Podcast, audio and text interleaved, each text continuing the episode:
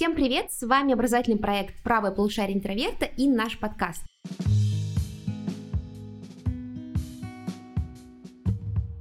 А, в этот раз у меня для вас две новости. Во-первых, в прошлый раз а, мы вас не предупреждали, но сегодня не будет Алана. Алану отдыхает, поэтому пожелайте Алану приятного отдыха. Хотя, скорее всего, когда этот подкаст выйдет, он уже вернется. И поэтому сегодня Алана а, замещаю я и, а, в общем-то, хостю наш подкаст. Во-вторых, в прошлый раз мы обещали, что будет Никита, и он наконец вернется, но у нас есть что-то получше Никиты. А, да, надеюсь, что Никита не обидится на это. А сегодня у нас а, супер классный, замечательный гость из замечательного подкаста Тима. Я думаю, представь себя, а, лучше этого никто не сделает. Э, привет, да, меня зовут Тима Назаров, и я соавтор и соведущий э, подкаста «У холмов есть подкаст», вот такая тавтология, а ведем мы его вместе с моей сестрой Валей Назаровой. Эм, вот так. А, да, еще с нами сегодня Соня, а, наш психолог. Да, всем привет. Очень рада принимать участие в этом подкасте сегодняшнем. Э, Соню очень, я заметила, любит, и особенно на Ютубе у нас постоянно комментарии о том, какой Соня у тебя классный голос. Мне так приятно. Да. Вот, и э, отдельно хочу сказать про «У холмов есть подкаст». Очень здорово, что Тима к нам сегодня пришел, потому что «У холмов есть подкаст», я не побоюсь этого слова, самый лучший True Crime подкаст в России, потому что вообще у нас True Crime тема, True Crime — это настоящее преступление, так э, на русский переведи, если перевести. То есть это вообще, в принципе, история, связанная с, ну, обсуждением каких-то кейсов реальных преступлений. И долгое время для меня True Crime это было «Криминальная Россия» и шоу с Коневским «Следствие вели». Я уже упоминала, по-моему, в нашем подкасте Коневского не раз, э, не знаю, что со мной не так. Вот, и если вы когда-то тоже смотрели в детстве его, или не в детстве, как я, эти передачи, то вам может понравиться, у холмов есть подкаст, потому что там рассказывают кейсы реальных преступлений с классной, интересной аналитикой и, самое главное, с авторским мнением, что вообще самое главное, мне кажется, в подкастах, э, это интересный разговор. Я вот ребят Тиму и Валю э, включаю постоянно когда я дома одна, например, мне кажется, как будто я в компании слушаю про убийство, очень приятно. Шутки э, веселые слушаю, и мне не так грустно.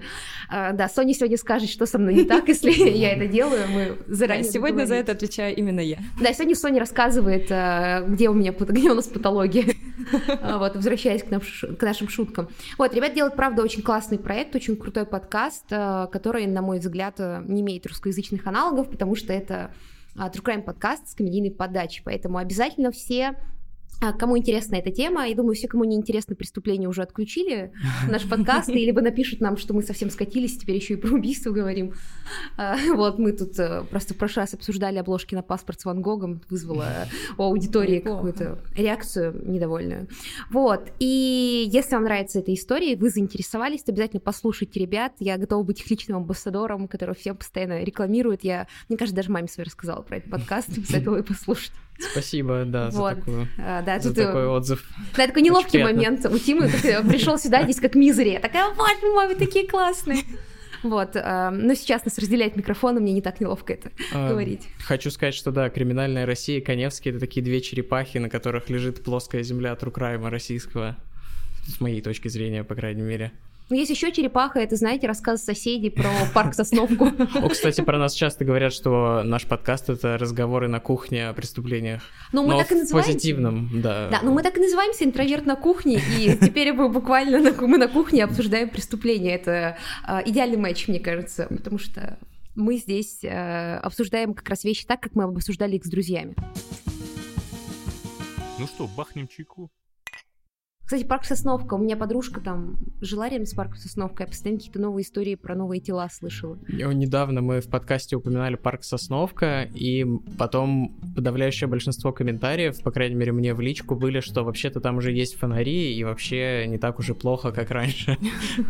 Ну, я последний раз там была году 2010, там было так себе. Там, ну да, ну то есть, э, мне кажется, примерно 8 месяцев в году туда, в принципе, не войти, потому что там вода вместо земли как в Петербурге. А в, в остальные четыре месяца маньяки. А, в моем родном городе, в Улан-Удэ, был такой парк Орешково. Орешков — это герой Великой Отечественной войны местный. Вот, в честь его назвали парк. И этот парк, э, в общем, никто им не занимался годами. Вот там Варламов приехал, им занялись. И там постоянно тоже находили тела и так далее и тому подобное. Я через него в школу ходила туда и обратно каждое утро и каждый вечер. А, поэтому, мне кажется, я как-то с детства приучена к этой истории, а там реально было ужасно. Мое воспоминание яркое, что там годами лежал унитаз рядом с главной аллеей. Просто унитаз и тела находили еще. Мы-то еще на субботник выходили школы. Прекрасное место для субботника. Но мне кажется, в каждом городе России есть подобный парк, который славится своими преступлениями. Да, ну вообще мы сегодня собрались не для того, чтобы э, просто вспоминать, хотя с удовольствием вспомнили. Наверняка у тебя тоже в родном городе был парк. Э, конечно, конечно. Такой лес прямо. Ну, лесу это самое оно. А вообще сегодня а, очень мы хотели бы поговорить с Тимой на ту тему, почему вообще в массовой культуре а, очень активно существует вот миф о маньяках, о серийных убийцах. В принципе, несмотря на то, что тема такая отталкивающая на первый взгляд, тут сложно отрицать. А, вот я сегодня как раз пересказывала какую-то часть подкаста, и коллеги такие, а, Лиза, что ты говоришь? История такая, что, э, казалось бы, ну, вещь такая отталкивающая, но при этом люди ее очень любят, и у нас э, есть этому доказательство не только то, что существует огромное количество книг про True Crime, не только то, что постоянно выходит бесконечная Netflix и не только документалки, то, что криминальная Россия существует, э, и существует следствие вели с Коневским, где это еще и преподносится в таком достаточно интересном виде вся эта история с такой ностальгической ноткой, как будто да, мы да, да. ностальгируем по тем временам, когда убийцы убивали без айфонов, а кодовых замков не было в подъездах.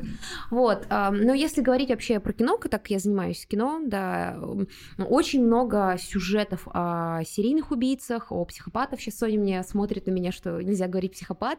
Они постоянно Об этом поговорим чуть позже. Да, постоянно циркулируют, и каждый год выходит ну, достаточно много фильмов, популярных сериалов, а, в музыке, в, в комиксах, повсюду есть эти персонажи, эти образы, и у них есть а, даже фан-база, не то чтобы интерес, а люди прям невероятно этим заинтересованы. И даже если вы рассказываете, что кого-то где-то там вас убили на районе, то обязательно люди вот окушки на макушке сделают, им будет интересно, а потом сделают, о, какой кошмар, кошмар. Но почему нас это так интересует? Почему вот я, оставаясь дома одна, сажусь, наливаю себе чайку и включаю подкастик про убийство и с удовольствием слушаю? Хотя при этом я очень боюсь смотреть ужастики, и даже очень страшное кино одна не могу смотреть, потому что мне жутко. Вот. Я, кстати, выключила ваш подкаст про Амитивиль, по-моему, потому что были какие-то... Э, или демонологию для чайников, что-то такое, потому что там были про мистические истории. Я такая, нет, я не могу слушать это одна дома. Вот когда про кишки, э, вот тогда нормально. А вот там про темноту и все остальное я не могу. Я подожду, пока кто-нибудь придет ко мне домой. Есть отличный мем с Гомером Симпсоном, где он э, такой закрывается одеялом, у него глаза полные ужаса, подписано «Я, когда смотрю новый ужастик», и потом он так э, блаженно спит. Это я после прослушивания True Crime подкаста. Ну, или там просмотра Да, я, кстати, Netflix, очень, да, очень часто слушаю, поэтому меня умиротворяют эти истории. Ну, давайте тогда с вами обсудим, почему нас привлекает агрессия, маньяки и все остальное. Дайте, дайте, почему ты вообще такую большую часть жизни этому посвятил? Потому что, я думаю, подкаст занимает много времени. Честно, мне очень интересен эм, процесс э, того, как э, в случае маньяков, как их ловили, а если там в широком смысле мы смотрим на true crime, и это не обязательно насильственные преступления, а, например, какой-нибудь там Пабло Эскобар, в жизни которого насилие тоже, безусловно, было, но не занимало центральную роль. Ну, а... так, на сладенькое. Ну, да, да. Наркотрафик — это э, главное. То есть вот эти организационные штуки, как он эм, так или иначе обманывал систему, мне вот это всегда очень интересно. А про true crime э, вот в таком насильственном смысле, мне кажется, это будет такое... Я прочитал пару статей, прежде чем сюда прийти, и поэтому скажу так, опираясь на ну, опыт каких-то исследователей тоже, что часто это что-то вроде терапии. Слава богу, что это случилось не со мной.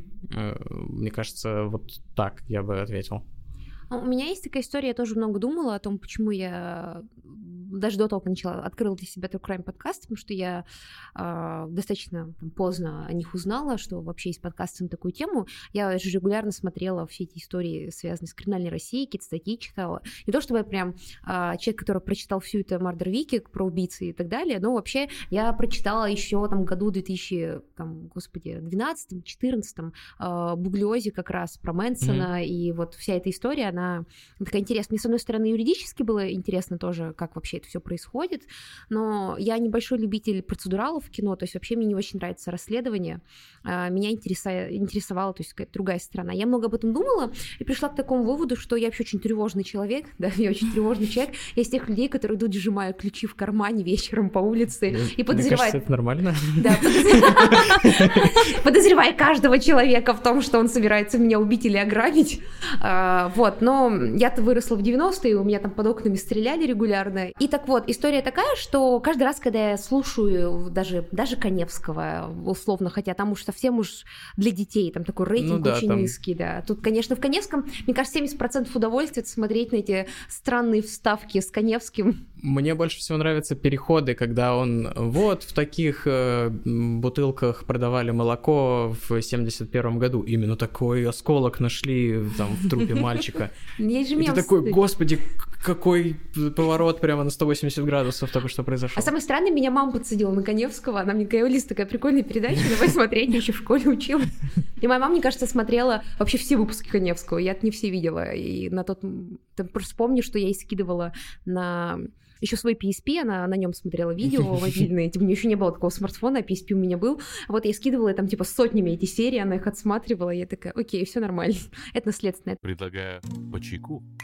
Так вот, когда я смотрю эти истории, я думаю, что у меня есть план. Я уже в прошлом подкасте шутила, что у меня другая цель управлять поездом. Ну вот, у меня есть план, и я думаю, вот я знаю все эти кейсы про убийц, маньяков, про насильников и так далее и тому подобное. Если я вдруг попаду в такую ситуацию, я буду знать, как действовать, что не нужно замирать, нужно сопротивляться и так далее. И меня это успокаивает. Э, Вот я когда историю про ангарского маньяка ч- э, не читала, слушала и так далее, там много Сейчас материалов. много материалов на Да. эту тему, да. И это, конечно, ужасная история вся, особенно если учесть, что, опять же, Ангарск условно близко к моему родному городу.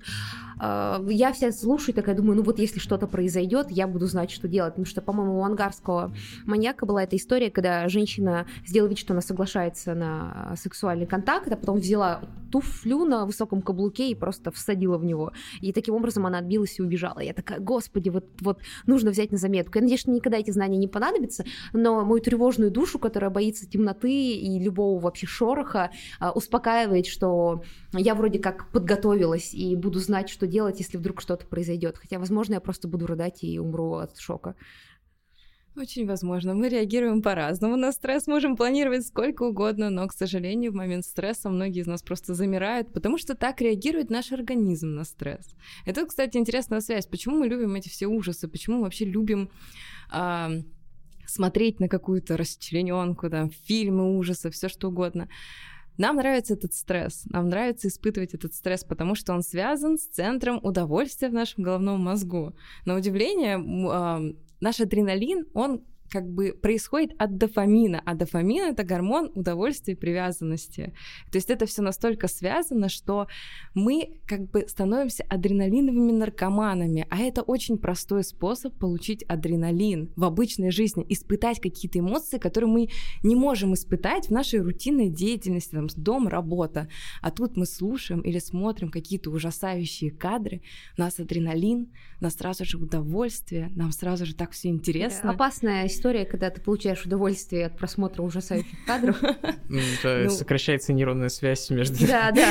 Я просто а, прочла книжку Модестова, и там вот эти скриншоты, и я такая, «М, не хотела бы этого видеть, зачем он поместил это в эту книгу, Э, зачем, я никогда не развижу это обратно. Я бы тут еще упомянул, э, что в отрыве от медиа такое явление тоже происходит, когда мы проезжаем там мимо какой-нибудь аварии автомобильной, очень сложно не посмотреть, что произошло. То есть э, как раз э, я подозреваю, что тот же механизм срабатывает. Ну, практически, да. У нас любой, это в любом случае стресс для нашего организма, а стресс, он связан, да, как бы с дофамином, с другими гормонами.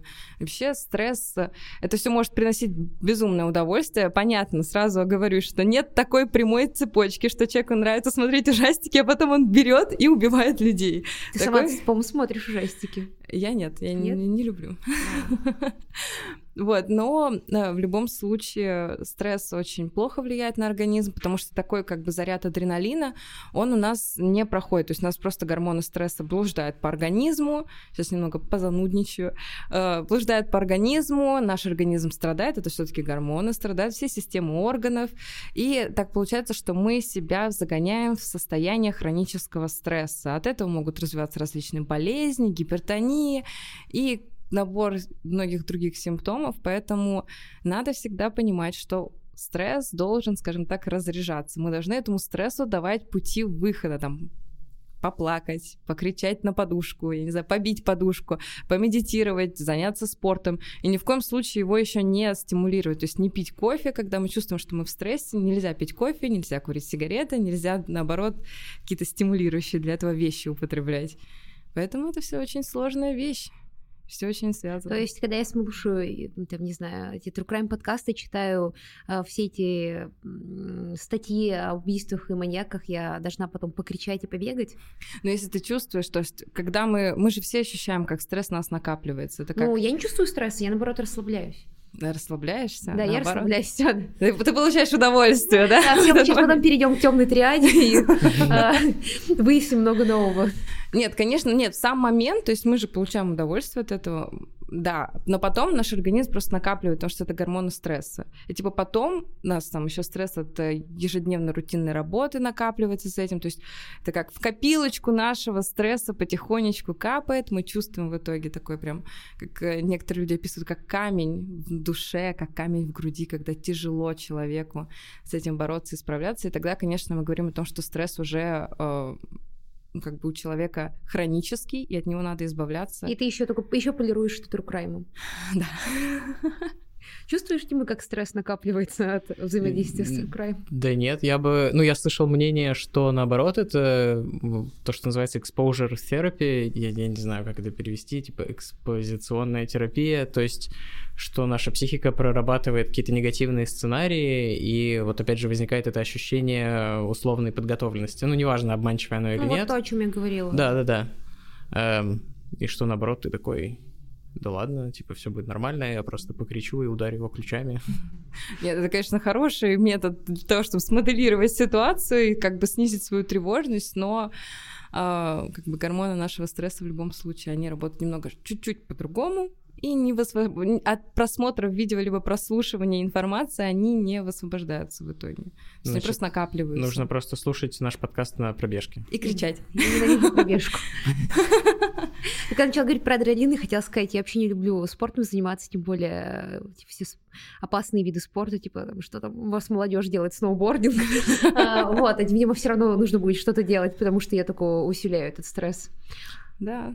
Ну что ж, не знаю, мне кажется, я достаточно много стресса испытываю, когда утром за автобусом бегу. Это достаточный выхлоп а, моей энергии, когда ты опаздываешь на работу, еще и автобус а, выбегает от тебя. Я надеюсь, что я таким образом сбрасываю что-то. Хорошо, а, тут мы поняли, что ничего страшного нет. То есть, если мы интересу... вот мы смотрим, ничего вроде плохого в этом нет. А то, что мы вообще этим интересуемся, в этом есть какая-то патология? Нет, конечно же нет. Ну, нет патологии в том, что нам интересны какие-то такие загадочные маньяки-убийцы. У нас же наоборот, давайте вспомним психоанализ. У нас есть стремление, есть инстинкт Танатос, инстинкт смерти. Танатос? Танатос. Все-таки Танатос, не Танос, а Танатос. Запомните. Ну, Танос, мне кажется, да, это же тоже большой маньяк-убийца, он геноцид устроил на всю вселенную.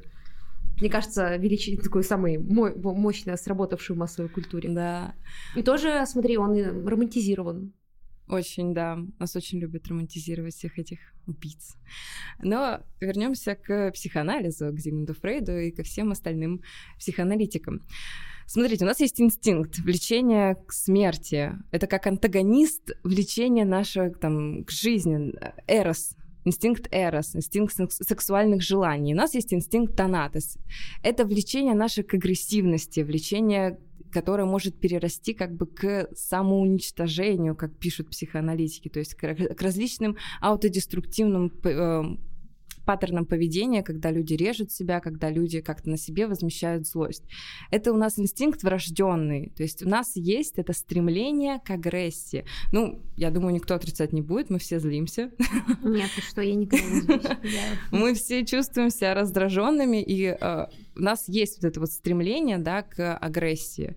Но, к сожалению, мы его подавляем. Нас с детства учат, что мы его должны подавлять. Мы его не должны ни в коем случае испытывать, что злиться это плохо. В итоге это накапливается, и в итоге как бы я не говорю, что это так у всех Да, происходит. потом ты идешь и убиваешь соседа. Не, не, не, нет, я не даже не про это, а то, что вот мы не можем испытывать эту злость, и потом у нас вот влечение ко всему криминальному может быть, потому что мы сами такие пушистые, мы не можем сами испытывать злость, но на других мы любим смотреть очень сильно. Ну, то есть это как сублимация. Это как сути. проецирование. Да, да, да, да, да, да. Когда мы просто э, проецируем на других свою вот эту агрессию, которая внутри, которую мы не можем никак про- проявить, потому что у нас запреты, у нас в голове просто блок стоит. Мы не должны испытывать агрессию, но на других посмотреть. Я видим. сейчас вспомнила Агату Кристи, у нее же была героиня мисс Марпл, которая там вязала, цветочки копала, котят, ну, там, ну она жила Мгм. такой жизнью этой английской старушки Ну и да. на досуге расследовала преступление, потому что она же не может быть агрессивной и злой, а тут она отлично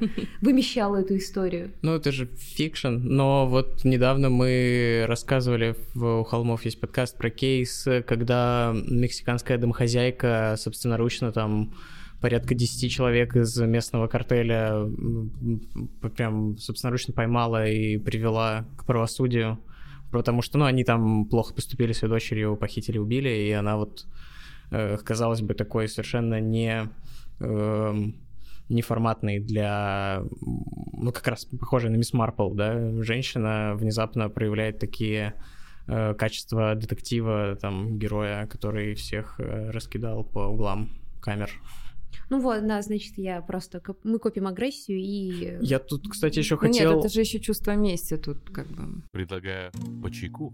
Хотел еще э, такой момент упомянуть. Вот, э, в принципе, в True Crime и вот по нашей аудитории я тоже вижу, у нас примерно 85% э, слушателей, слушательниц — это женщины. Эм, может быть, тут это как-то перекликается с гендерной социализацией, потому что мужчины, эм, ну, их воспитывают агрессивнее, то есть, когда там ты мальчик и дерешься, тебе говорят, типа, ты плохой, но, типа, красавчик. Тебе А, так говорили? Ну, я не так много дрался, но когда я дрался, мне не говорили, типа, ах, как ты мог, а меня спрашивали, ну, ты же его тоже, типа, побил, ты вот пришел с синяками. А я такой, типа, «А, это- это- нет. Не, я много дралась в детстве, я прям очень много дралась, и а, у меня даже есть такой... Вот если бы была парнем, я бы рассказывала вот постоянно из гендерной социализации, а так, наверное, людям обычно лучше не рассказывать, особенно при первом знакомстве. Ну, и ко мне было три года, меня обижал какой-то мальчик во дворе, и мой дедушка, боксер такой, да просто вмажь ему. А я такая, нет, людей бить нельзя. Мне мама говорила, говорит, да дай ему просто в лоб. И потом, это был шестилетний мальчик, я ему вмазала. У него был огромный синяк, его мама приходила разбираться с моей мамой. Он был выше меня, ну, в смысле, мне было три года, ему было шесть лет. Вот, там был большой скандал на весь наш двор. И э, моя мама все время это вспоминает, как то, что я такая вроде тихая была, ни с кем не дралась, а вот как я вмазала этому шестилетке, так я потом дралась класса до седьмого. Но в классе седьмом там уже как-то, видимо, женская гендерная социализация и до меня добралась, и я перестала драться, может, потому что я перестала расти в рост, а мальчики, мои одноклассники, все-таки обогнали меня на 2-3 головы, поэтому драться стало сложнее. И теперь ты слушаешь, смотришь True Crime истории, чтобы Да, как раз... вы- э, вы- да, выплескивать. Но я тот человек, который приходит домой, включает Ведьмака и такой, да сейчас я тебя мразь такая, и начинает, и такой, господи, как легче стало. Вот. А, Так что да, я думаю, это вообще обожаю Ведьмака, там, знаете, можно напиться в таверне, а потом пойти и драться. Мое любимое развлечение на будням, по будням после рабочего дня. Да, на самом деле все думают, я прихожу домой, смотрю кино французской новой волны. На самом деле я его тоже смотрю, но перед этим я там часочек гоняю э, во что во что-нибудь. Так что да, я думаю, это отлично работает, потому что, а, скажем так, люди а, будут на мою агрессию реагировать неадекватнее, чем если бы я была парнем, поэтому мне кажется, такой способ выместить эту историю. Конечно. У нас еще есть э, множество исследований. Безусловно, там много факторов, почему у мужчин формируется такой вид агрессии, у женщин такой. Там, и то, что воспитывают по-разному, да, и какие-то другие факторы. Но есть множество исследований, которые доказывают, что у мужчин больше развита именно физическая агрессия, а у женщин вербально. Вот им нравится слушать и говорить что-то оскорбление.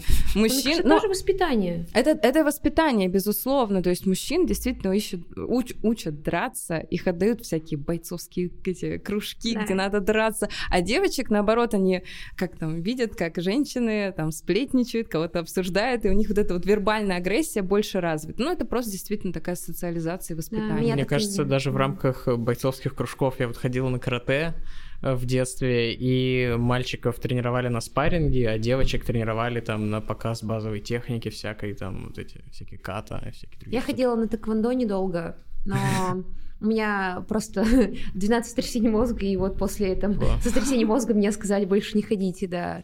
А, ну, тогда это было не 12, я их за 10 лет получила, это накопительная история, как, знаете, карточка с бонусами, выпейте 6 чашек кофе моя бесплатно, вот в таком ключе. Это, к слову, о отряде Макдональда. Да, да, я всегда, когда слышу про это, я всегда смеюсь, потому что а, просто если ты один раз получил сотрясение, второй раз получить его легче, и следующий еще легче, и вот если я сейчас ударюсь головой об стену, обычного человека не будет сотрясения мозга, а у меня уже будет, потому что я уже расшатала эту историю, как мне врач говорил, когда я была у него последний раз. А, вот, и я каждый раз, когда слышу про эти истории о том, что если ребенок упал а, лицом вперед, то вот э, вырастет, ну вот все эти шутки из True Crime среды, то шансов, что он станет убийцей, станет больше, я такая всегда... Вообще вроде на затылок падать. А, или о, на затылок, да, я тоже много падала, да. Или головой вперед, не помню. Вообще суть в том, что на затылок нельзя падать. Вот у меня есть знакомый, на которого телевизор упал на затылок, ему тоже много шутим с ним про это. А, статистически, насколько я знаю, Тим поправит меня, если я не права, женщин а, серийных убийц гораздо меньше. И даже если я смотрела статистику по поводу заключенных в российских тюрьмах, а, ну, давайте про Россию прям не будем статистику подтягивать еще американскую, потому что там другая немножко все-таки история. Большинство женщин, которые сидят в России в заключении, они находятся по самообороне или такие спорные дела, когда муж тебя долго бил, а ты в итоге его ножом пырнула. Вот. И э, получается, что, ну, женщин-убийц меньше. Вот как раз ваш последний подкаст «Монстр из подворотни», а, там про секс-работника, который mm-hmm был гомосексуалом, и он говорил, что его подтолкнуло к убийству маленьких мальчиков, причем дико зверских. Я не буду у нас произносить это на подкасте, потому что у нас все-таки немножко э, люди другого ожидают. Да, даже нам прилетело, поэтому... Да, да, я о том же, то есть э, у людей, типа, я прекрасно понимаю людей, людей, которые не хотели бы это услышать, но я думаю, все могут послушать ваш подкаст, если захотят узнать. И он говорил, что его к этому подтолкнула такая жесткая секс-работа, эксплуатация его, э, ну, отчасти, когда он потом оправдывался. Да, и я просто про то, что если каждая секс-работница бы пошла убивать убивать э, людей, то у нас бы вообще никого бы не осталось, которые жестко обходились, потому что женщин в секс-работу увлечено гораздо больше. Ну, в принципе, по статистике, чем мужчин. Да, нет, просто я бы не доверял, в принципе, с, я знаю, что психопат некорректный термин, типа с, с человеку с социопатическими чертами, они же э, в их характере врать, поэтому, ну, мало ли, что он там говорил. То да, я были... знаю, ну, просто как для примера это использовала. Да, да. Почему тогда женщины, которые, а, мне кажется, уж точно не реже, чем мужчины, в детстве подвергаются насилию и вот всем тем штукам, которые формируют паттерны потом, почему тогда у нас нет очень много женщин э, серийных убийц, их, ну, достаточно мало. Тут очень большой вопрос. Нельзя сказать, что есть какой-то ген, который отвечает за то, что вот будет человек психопатом. Но действительно, по статистике больше всего, э, скажем так, по-правильному скажу, это называется диссоциальное расстройство личности, которое мы всем, при... Э, всем принято называть психопатами, вот этими, как классическими маньяками из кино.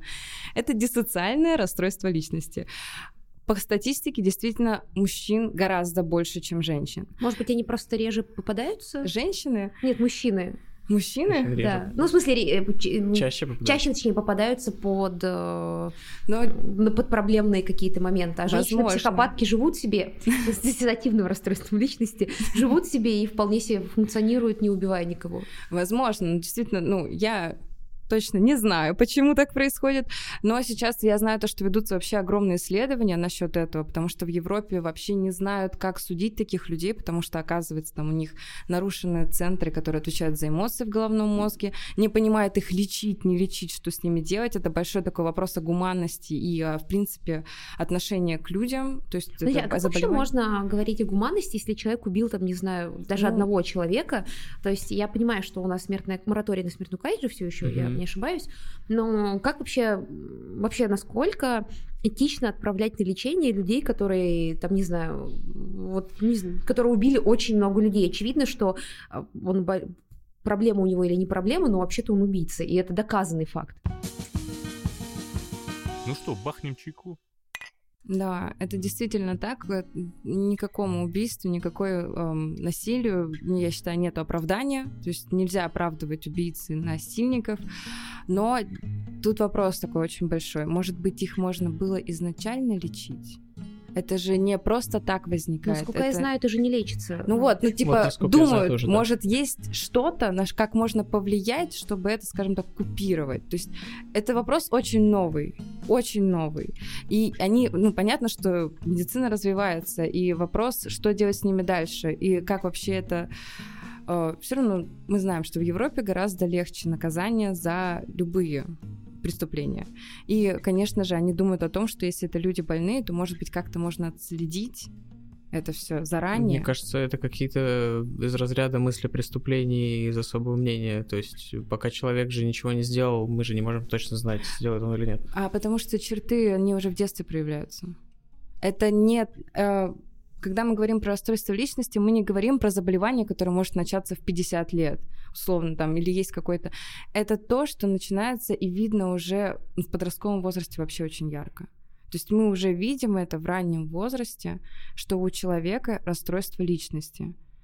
Это Почему это возникает, то есть точно сказать нельзя, что вот есть вот такой такой список дел, да, которые совершили там родители или еще что-то, или что-то повлияло, что именно привело к такому. Но начну с того, что расстройства личности их не один, вот этот вот диссоциальный, их 11, а они абсолютно разные. И, и только... они все склоняют тебя к убийству? Нет, нет, ни в коем случае. Есть и стероидное, то есть когда человек просто очень яркий, демонстративный, ему надо внимание, то есть это очень ярко проявляется, когда он не может без внимания его трясет.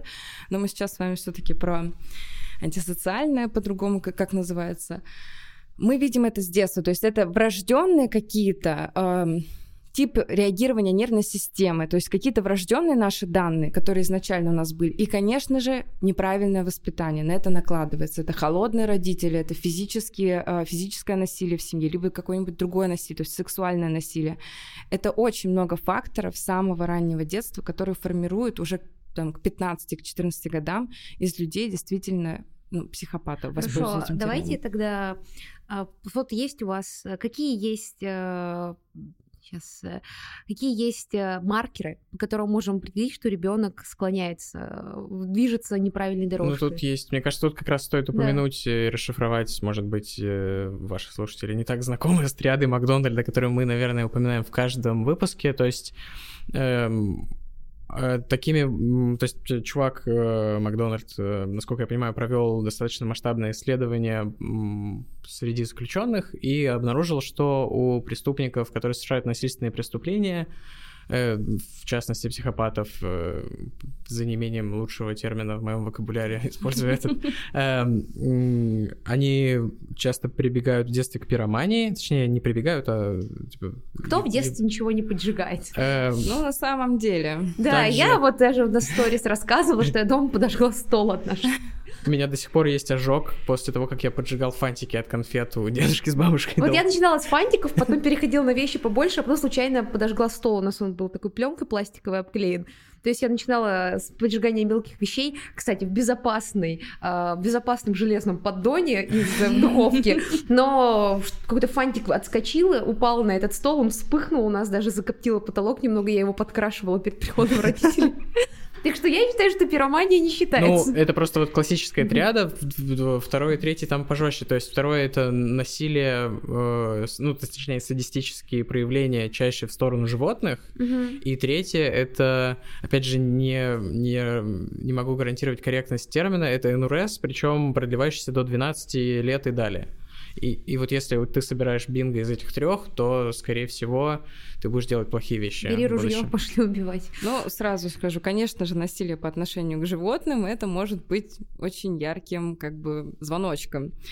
Пиромания. Что делать, если а, ребенок? Э, я вообще хочу сказать, какие симптомы выдвигают у этого расстройства личности. То есть есть же определенные критерии, да, по которым мы оцениваем, какое это расстройство личности, так как их 11 штук.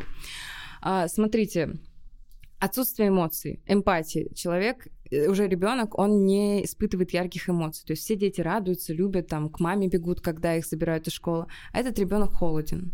Он не испытывает эмоций, он не понимает проявления чужих эмоций. Конечно же, склонность к агрессии и насилию. То есть это не только даже по отношению к животным, это в принципе по отношению к близким людям.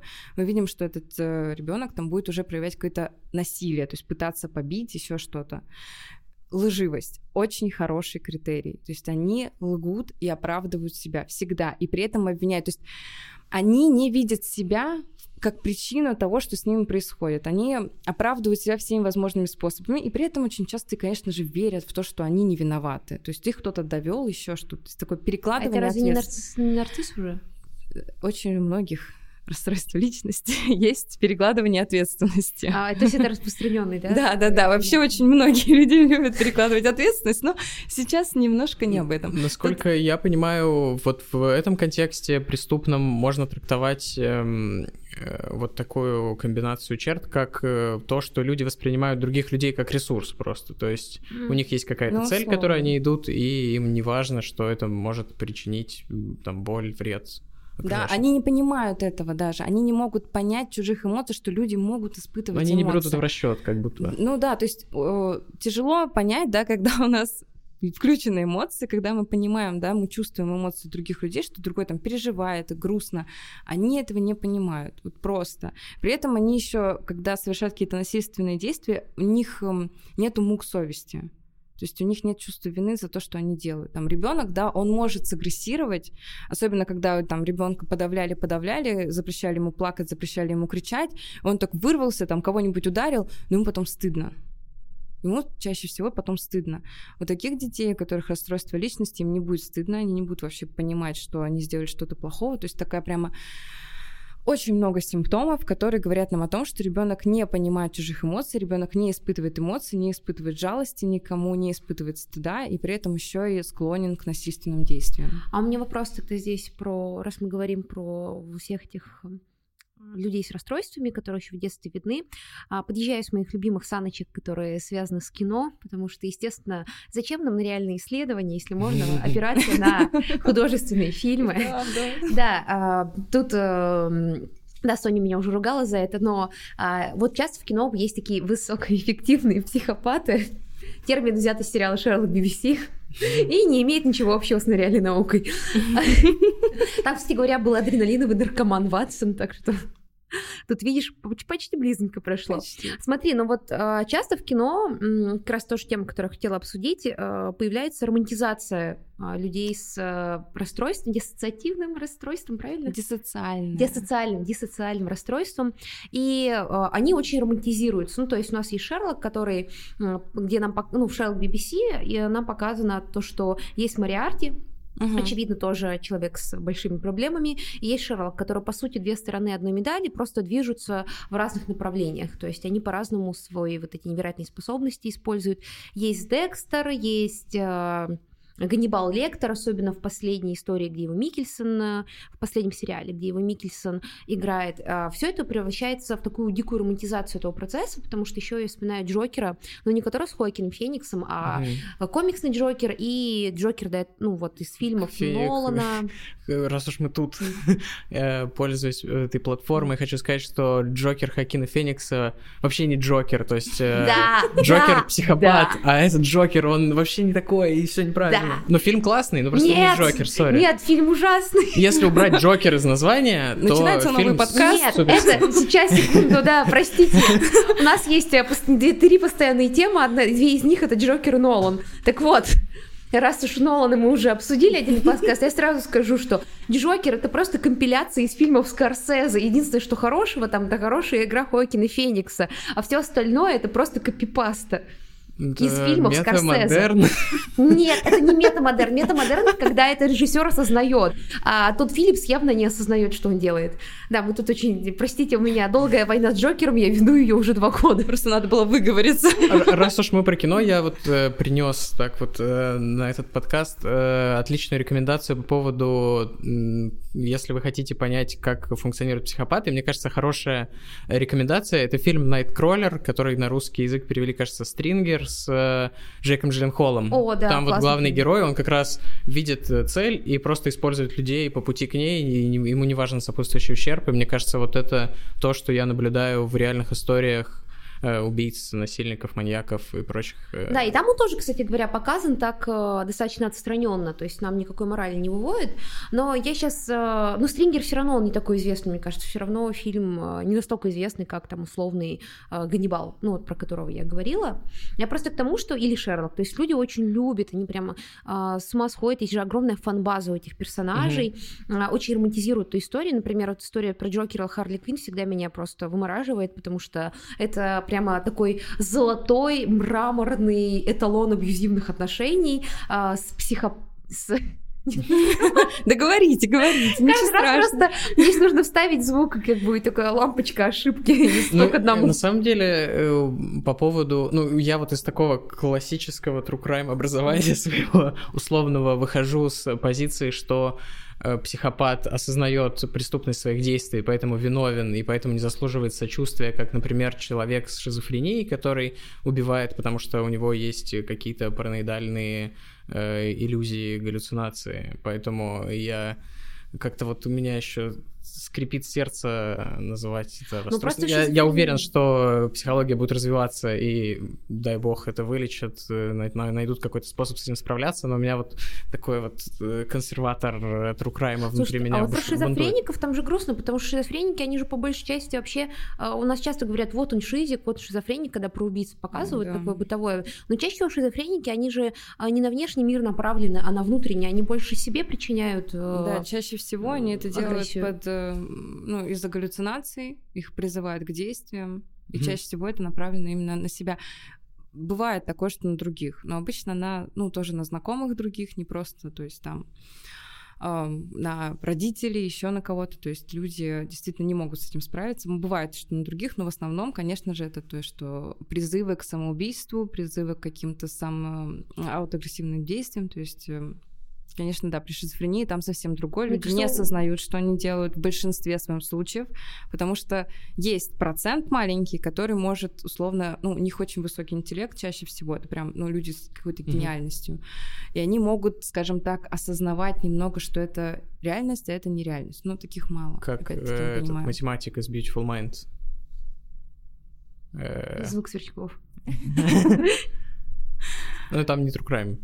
Я, кстати, хотела еще добавить, а, потому что у людей может возникнуть э, такое впечатление, что вот люди с диссоциальным расстройством личности, а, они исключительно, то есть они убийцы, все убийцы. Нет, Нет, Шерлок Такие- не убийца. такие лю- такие люди, они очень часто просто могут двигаться действительно к власти, им все равно на остальных, абсолютно.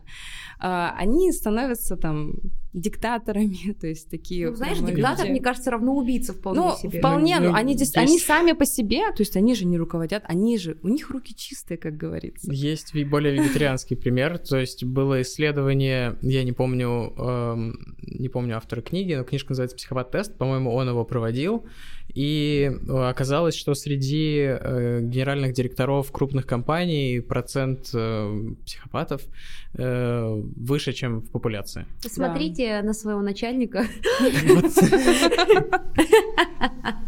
Да. Ну, действительно, очень тяжело людям, которые очень чу- чутко чувствуют эмоции других людей, идти по головам, добиваться каких-то высоких целей. То есть, ну, ну тяжело, это же надо себя сломать. Нужна психологическая защита, а Да. этим людям она не нужна, Да. а у них есть э, Как танк. преимущество в карьере. Но я-то вела к чему? Я вела к тому, что у нас романтизируют вот образы Да, этих да, убийц, Мгм. и им почему-то приписывают какие-то невероятные таланты, высокий интеллект, невероятную харизму, обаяние, хотя вот если ты посмотришь на кейсы реальных убийц, они, во-первых, а, ну, очень сла- странное ощущение, вот у меня вопрос там к тому, что кто-то влюбляется в этих убийц, они по большей части очень страшные, потому что они чаще всего за собой не следят, прям идеальных каких-то красавцев там найти очень сложно. Не группу One Direction, если вы поставите 10 э, а, убийц, а, убийц-маньяков перед вами. А затем они чаще всего тупые.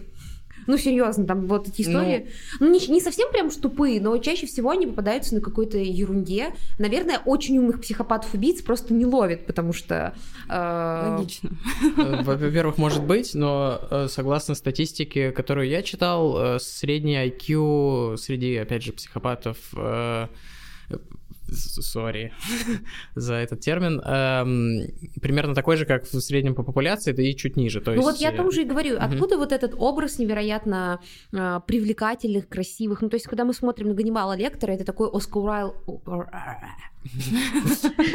Оскар Уайлдовский персонаж, это прям такой Дариан Грей, который, кстати, тоже явно имел какие-то проблемы, очевидно, а, потому что Дариан Грей как раз шел по головам, если вспомним произведение, к своей цели.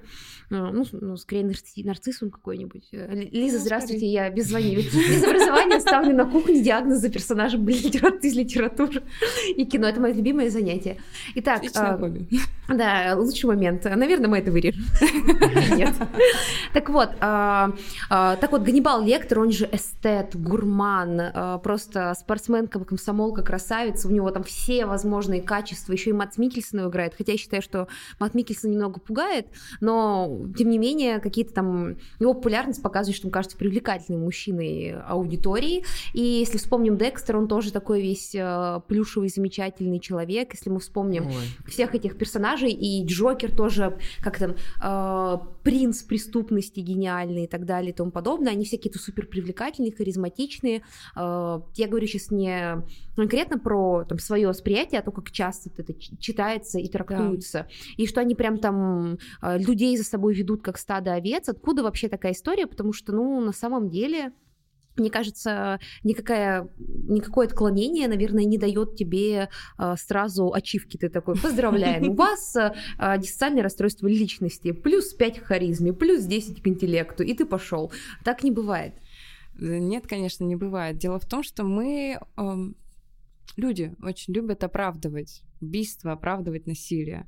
Мы ищем под этим, э, скажем так, под историю такого человека какую-то деталь, которая нас на слезу пробьет. То есть унижали в детстве, еще что. То есть мы ищем что-то такое, что может оправдать его в дальнейшем поведении. То есть сложное детство, тяжелая судьба, еще что-то. Мы пытаемся оправдать насилие. Предлагаю по чайку. Слушай, я даже сейчас, извини, что перебиваю, и даже, даже не надо до Ганнибала Лектора идти. Давайте про кейс, который точно все знают, и вот в моем случае он прошелся очень близко ко мне, потому что а, когда ты учишься на философском, это рядом, это получается очень близко к истфаку, и вы сейчас поняли, Мгм. к чему я веду, а, и у тебя всегда есть куча знакомых с истфака и так далее и тому подобное, но на одном автобусе ездите до этого самого здания из БГУ. Про что? Я про а, Соколова, Соколова, который, очевидно, имел какие-то проблемы, и э, сколько людей его оправдывало, а то, что он сделал, это же, ну, дичь жучайшая, нельзя это оправдывать, а столько людей его адвокатам что-то и про Луну рассказывал, и я сама видела группы «Я, мы, Соколов», типа, Да. что она его, что она его спровоцировала, Да. ну, то есть, серьезно. Вот эти фразы спровоцировала, довела, Она я сама считаю, виновата. вообще не- нельзя употреблять, когда мы говорим о насилии. Да, я знаю. Невозможно Вот, и люди этого-. Ну, э, я просто хотел тут э, вставить свои 5 копеек про спровоцированное насилие и про то, что любое насилие нельзя поощрять. Э, Про самооборону я вот так не считаю. То есть Ну, это но это не немножко... я- самооборона, щас Нет, нет, нет, я, я ни в коем случае не про Соколова. Я, Просто я еще в первый раз хотел э, так вот э, э, вставить свои пять копеек, что самооборона это оправданное насилие Да. с моей точки зрения, но это никакого отношения к историку Соколова, конечно, не имеет. А мне кажется, люди просто боятся, что это может произойти с ними, что они могут выступить э, как бы Поэтому э, источником насилия. вы И они такие, понимаете- ну, со мной это точно не произойдет, потому что он был странный, Я не буду просто Наполеона». провоцировать. Да, я не буду дышать. Не, я имею в Да. виду с точки зрения э, источника насилия, не жертвы, а, Да. как это сказать, агрессора. То есть э, со мной это точ- точно такое не произойдет, что я не пойду никого убивать, потому что вот у него было плохое детство, он вообще странный, а я-то А нормальный, со мной ничего такого не Да, будет. и я с пироманией совместительной мозга, говорит, мной тоже все нормально. Меня никто не провоцирует. А, Ну, я просто про то, что Соколова очень много оправдывали, и меня удивила история, почему его оправдывают. Если бы эту девушку прекрасно убил бы какой-то просто никому неизвестный no name, то скорее бы сказали, какой кошмар и ужас. Но Соколов, он же интеллектуал, и, ну, такая значимая фигура была. Хотя, ну, любой человек, который хоть как-то был близок к истфаку, знал, что он тот еще мудак, э, и историй за ним было много, достаточно неприятных, даже вот на уровне ежедневного общения. То есть это был тот человек, который, например, унижал студентов, говоря, что вы все понаехали в Петербург, и вы тупые, если это были не местные. Как вы понимаете, в СПБГУ препод. много, много студентов, которые приехали из других городов, ну, очевидно. М, То есть вот даже на таком каком-то бытовом уровне он был крайне неприятной персоной и так далее и тому подобное. Ему же там было много историй про то, как он угрожал утюгом там своей бывшей девушке до этого момента. То есть человек явно подавал сигналы большие, но он же историк, он же то, он же это, он интеллектуал. И я помню, была такая история, когда говорили, как он будет сидеть в одной, сидеть в одной камере с сурками, это прямое цитирование э, источника. И я такая, серьезно, то есть э, то, что у человека есть образование, никаким образом а, и Не оправдывает. работы вообще не выравнивает его и не приподнимает над всеми остальными. Я про то, что если мы убийце, маньяку или какому-то другому такому персонажу э, или реальному человеку добавляем какую-то интеллектуальную осознанность, какой-то бэкграунд, э, э, то сразу же его действия как будто начинают что-то другое значить. То есть вот это меня очень сильно раздражает в поп-культуре, в массовой культуре, потому что это не только к выдуманным персонажам применяется, но и к вполне себе реальным. Мне кажется, в принципе, victim blaming очень распространен, потому что на каких-нибудь трэш-стримах, вот недавно был случай, когда на трэш-стриме девушка замерзла, и все тоже говорили, ну а зачем она пришла туда? Кошмар. Это же ужасно. То есть тут человека не, назовет, не назвать интеллектуалом, который проводит трэш-стримы по-любому, но при этом все равно все были... Ну, не, конечно, не все были на стороне э, вот этого странного чувака, но как-то все не встали на сторону жертвы, что меня очень всегда На смущает. сторону жертвы никогда полностью не встают. Я не знаю, кого нужно убить, э, чтобы все встали на сторону жертвы. Всегда найдется тот, кто найдет повод оправдать. Конечно. Нет, на самом деле у нас действительно ам, люди не понимают, кто такой, да, психопат. Вот Ты сказала психопат! Ты да, сказала но психопат! это проще, давайте честно.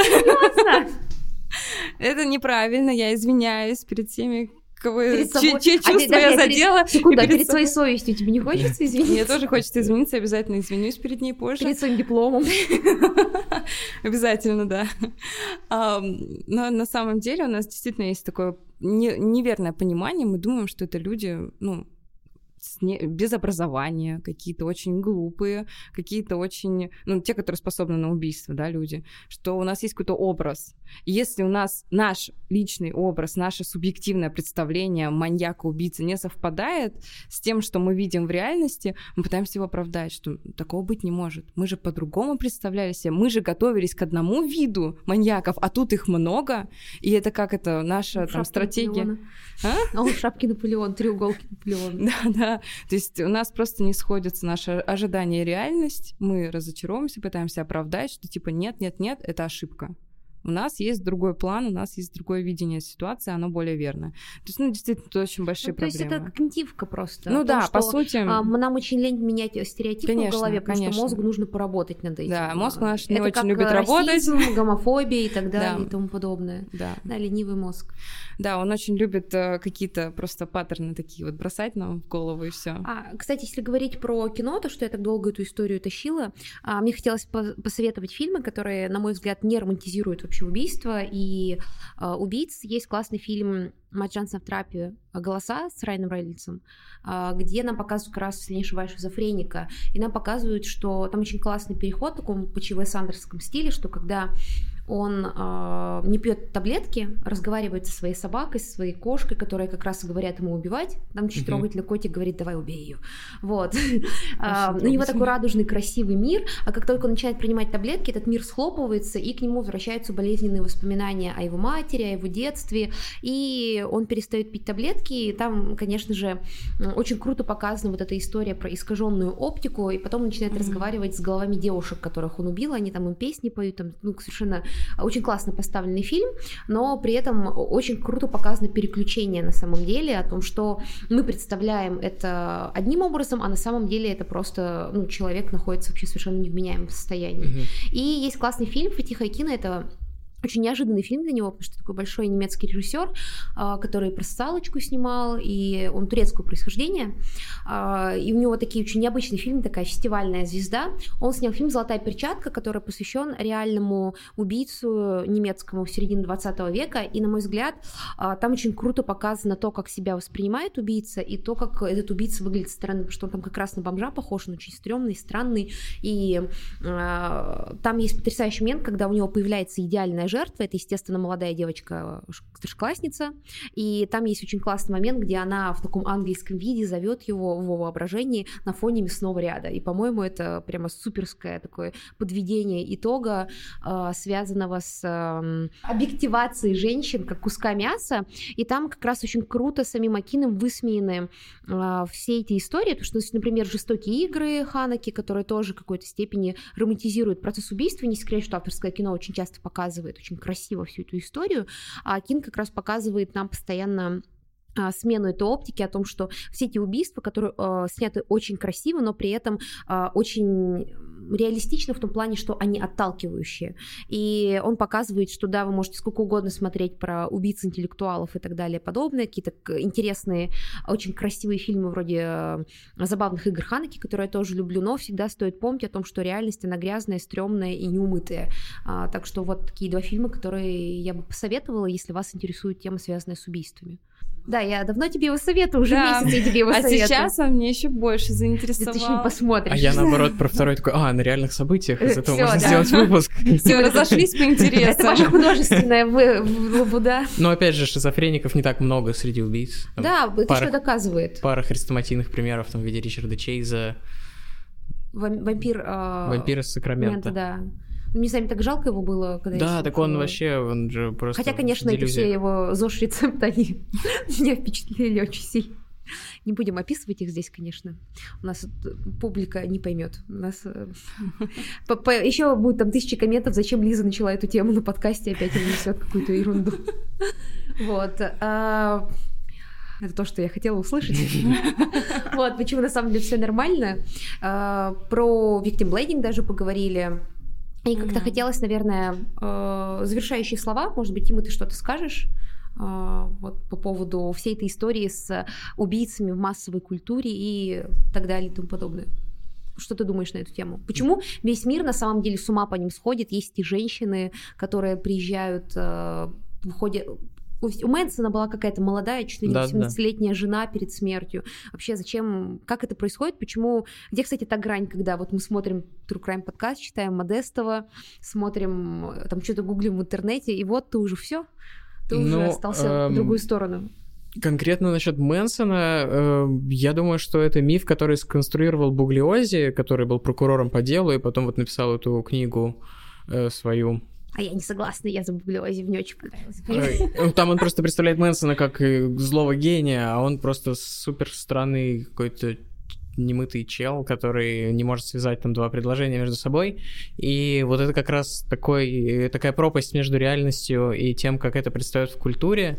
И, ну, вот отчасти в своем подкасте мы пытаемся немножко по-другому это подавать и как-то развенчивать этот статус селебрити у у серийных убийц. Но вот сейчас же вышел какой-то... Какой маньяк уж вышел сейчас? Скопинский. Скопинский Мгм. маньяк, и был же скандал, может, вы слышали, Да-да-да. про то, что его, ну, якобы Малахов предложил ему миллион рублей Да, за такое. интервью, и типа, почему у нас они становятся селебрити, почему вот вся эта история, почему люди вот так с ума сходят, какие-то там женщины им пишут, ну, не какие-то женщины, сейчас не хочется э, как-то женщин оскорблять, но появляются эти фанатки, которые... Я думаю, что фанатки, они Сори, я думаю, что у них есть какие-то свои проблемы, которые они пытаются э, таким образом решить. Он убьет всех кажется, моих это... врагов. А? Он убьет всех моих врагов. Я, я вот не знаю, честно говоря, чем... Не могу как-то для себя объяснить, э, чем это... Давайте чем- просто признаем, что это ненормально. Итак, а, вот ваш профессиональный вывод меня. Это просто ненормально. Ну, просто действительно мы понимаем, что там может быть очень много проблем. И с детства, и все что угодно. Это вот позиция жертвы и желание каких-то, возможно, суицидальные, да, вот такие намерения, которые человек не может сам себе реализовать. Там очень много всего-всего-всего. А у меня но- вопрос, если тебе нравятся злодеи в кино, типа, это уже тоже про, как бы, какая-то Нет. патология? Нет? Ну, слава богу. Я Вот если ты Я для хочешь- подружки спрашиваю. Вот если ты хочешь... Я спрашиваю для подружки. Ну, все понятно, с вами понятно, да. Понятно с вашими подружками. Нет, на самом деле, если вы просто, ну, любите злодеев в кино, это нормально. Нету ничего плохого, никакой патологии, если вы любите ужастики, если вы любите подкасты про ужастики, про убийства, это ничего плохого. Но если вы хотите, любите маньяка и хотите к нему поехать куда-то В там, колонию. да, то, пожалуйста, не делайте этого. И подумайте, что-то может быть не так, что вас так тянет. Да. Интересный вывод. Вы, кстати, собираетесь делать про скопинского маньяка? Мы не делаем про свежие кейсы, просто потому что всегда приходит очень много каких-то неоднозначных реакций. Мы стараемся делать про то, где все понятно. Однозначно, что вы Ну да, вот, например, про Соколова там что можно рассказать? Можно рассказать то, что и так все уже знают. Там есть еще дополнительная история о том, что он э, точно поехал крышей и теперь считает, что Панасенков подстроил это все заранее. Может быть, это какая-то стратегия защиты. То есть, опять же, насколько я Я понимаю... просто слежу за Панасенковым. Еще один guilty pleasure. Вот, так что там большая история развертывается. Ну, Просто прикинуться сумасшедшим это очень психопатическая вещь, которую можно сделать. Это то, к чему часто прибегают э, психопаты, когда их ловят. Ам, а насчет статуса селебрити, ну, то есть э, выпуск со скопинским маньяком точно посмотрят, и этот миллион рублей точно откупится. Мне кажется, здесь такой капитализм заезжает на сцену. Пока капитализм и патриархат не кончатся, не заживем мы счастливо, друзья. Эх. Да.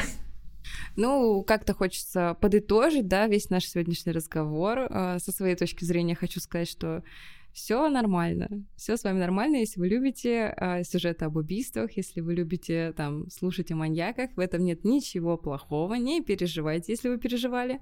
Поэтому все с вами хорошо. Главное, заботьтесь о себе и не позволяйте себе накапливать стресс. Вот накопите стресс и все. Ну нет, не настолько. Ну, я, безусловно, рад это услышать, потому что я как поставщик этого товара эм, рад подъему Трукрайма в России и в подкастной сфере в частности. Не хочу ничего сказать, но фраза «Я рад подъему True Crime в России» звучит так, как будто такой «Давайте вернем 90-е». Нет, нет, True Crime это культура, понимаю, это э, шутка. когда мы слушаем и рассказываем об этом, а не делаем это. А, Давайте слушать, а не делать. Лучше, чтобы преступность э, в вашей жизни присутствовала в виде занимательных историй, а не реальных э, случаев. Вот. Хорошо, а, давайте, правда, заканчивать. Я надеюсь, что нас дослушал кто-то до этого момента, не отпугнули их э, подробности о том, что в вашей правое полушарие интроверта обсуждают убийц. А, Спасибо большое, что ты слушали. Мне хочется под конец сказать, что а, очень спасибо большое Тиме за то, что он к нам пришел. А, Мы все очень рады. Надеюсь, вам этот подкаст а, понравился так же, как и нам. Спасибо Соне за экспертную оценку того, что с нами все в порядке, несмотря на то, что я поджигала стул. Всегда, пожалуйста. Да, и если что, она первая скажет, что со мной все в порядке, если вдруг будет подозрение. Я подтвержу. А я же хочу от себя сказать, что, дорогие наши слушатели, обязательно, если вы слушаете нас на Apple подкастах, оставляйте нам оценки, пишите свои отзывы, для нас это очень важно, тогда о нас узнает больше людей. Если вы слушаете нас не на Apple подкастах, то ставьте лайки, а, пишите комментарии на YouTube и ВКонтакте. Я знаю, что нас там кто-то слушает. Спасибо вам большое а, всем, кто это делает. Мы есть на Казбоксе, на Дроб... на Казбоксе, где мы еще есть обычно Лавта говорит. Сейчас я повторю. Мы есть на Google подкастах и на Яндекс Музыке, на Казбоксе и Дизер. Я не знаю все еще, как произносится слово Дизер. Надеюсь, э, если вы знаете, как оно произносится правильно, пишите нам. Спасибо всем, кто написал комментарий про то, что они знают мем с поездом. Э, это было очень приятно. И за то, что вы э, рады нашим шуткам про мемы, которые никто, кроме меня, не знает обычно в комнате. В этот раз я сдерживалась. Э, слушайте нас, слушайте замечательный подкаст «У холмов есть э, подкаст». Пишите, о чем бы вы хотели послушать, или, может быть, каких гостей вы хотели бы увидеть у нас в студии, и э, какие темы вы хотели бы от нас услышать. Всем пока! Все, пока-пока. Спасибо, что позвали.